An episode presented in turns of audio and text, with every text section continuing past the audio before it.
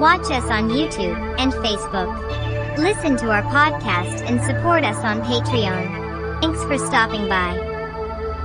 States need to have the ability to control their affairs concerning territory, population, authority, and recognition. As a country, the people should be able to decide security along our borders, and formal recognition of our sovereignty by other states and countries should be established, and that sovereignty should be domestic, not churches, political organizations, or any other external agent. We the people of the United States need legitimacy and recognition as the sole sovereignty union.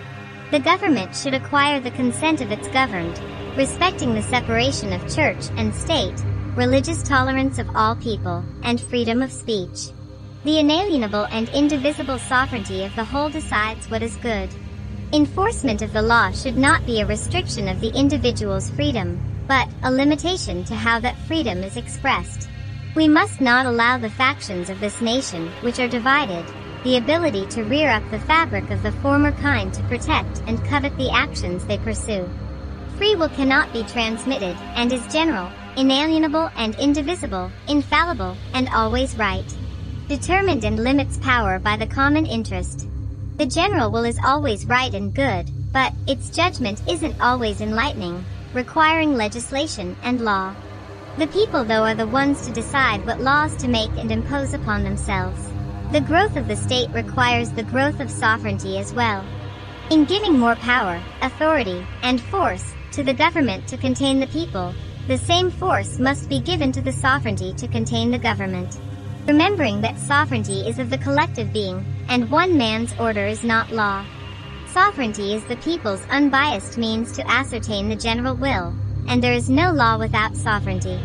Through free election and trade, freedom of speech, religion, and private property, true liberalism, equality, and liberty is formed. Replacing monarchy and traditional conservatism with contractual theory, consisting of democracy, sovereignty, and ruled by law. Confusions of the welfare state and liberalism must end. Liberalism is limited government and individual rights, and it is not a part of the New Deal program that is being implemented in the United States today.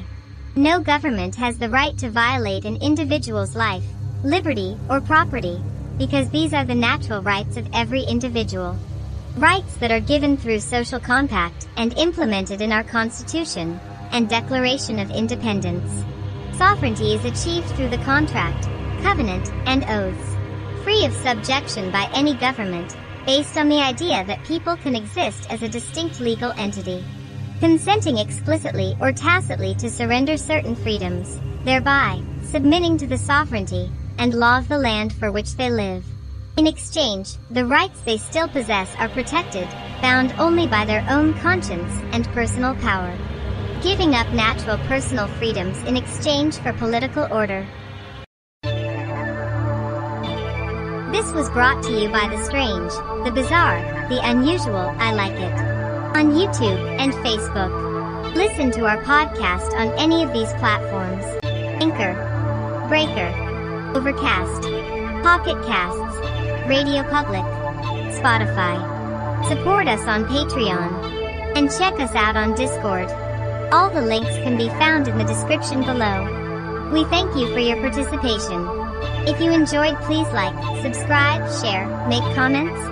We love feedback.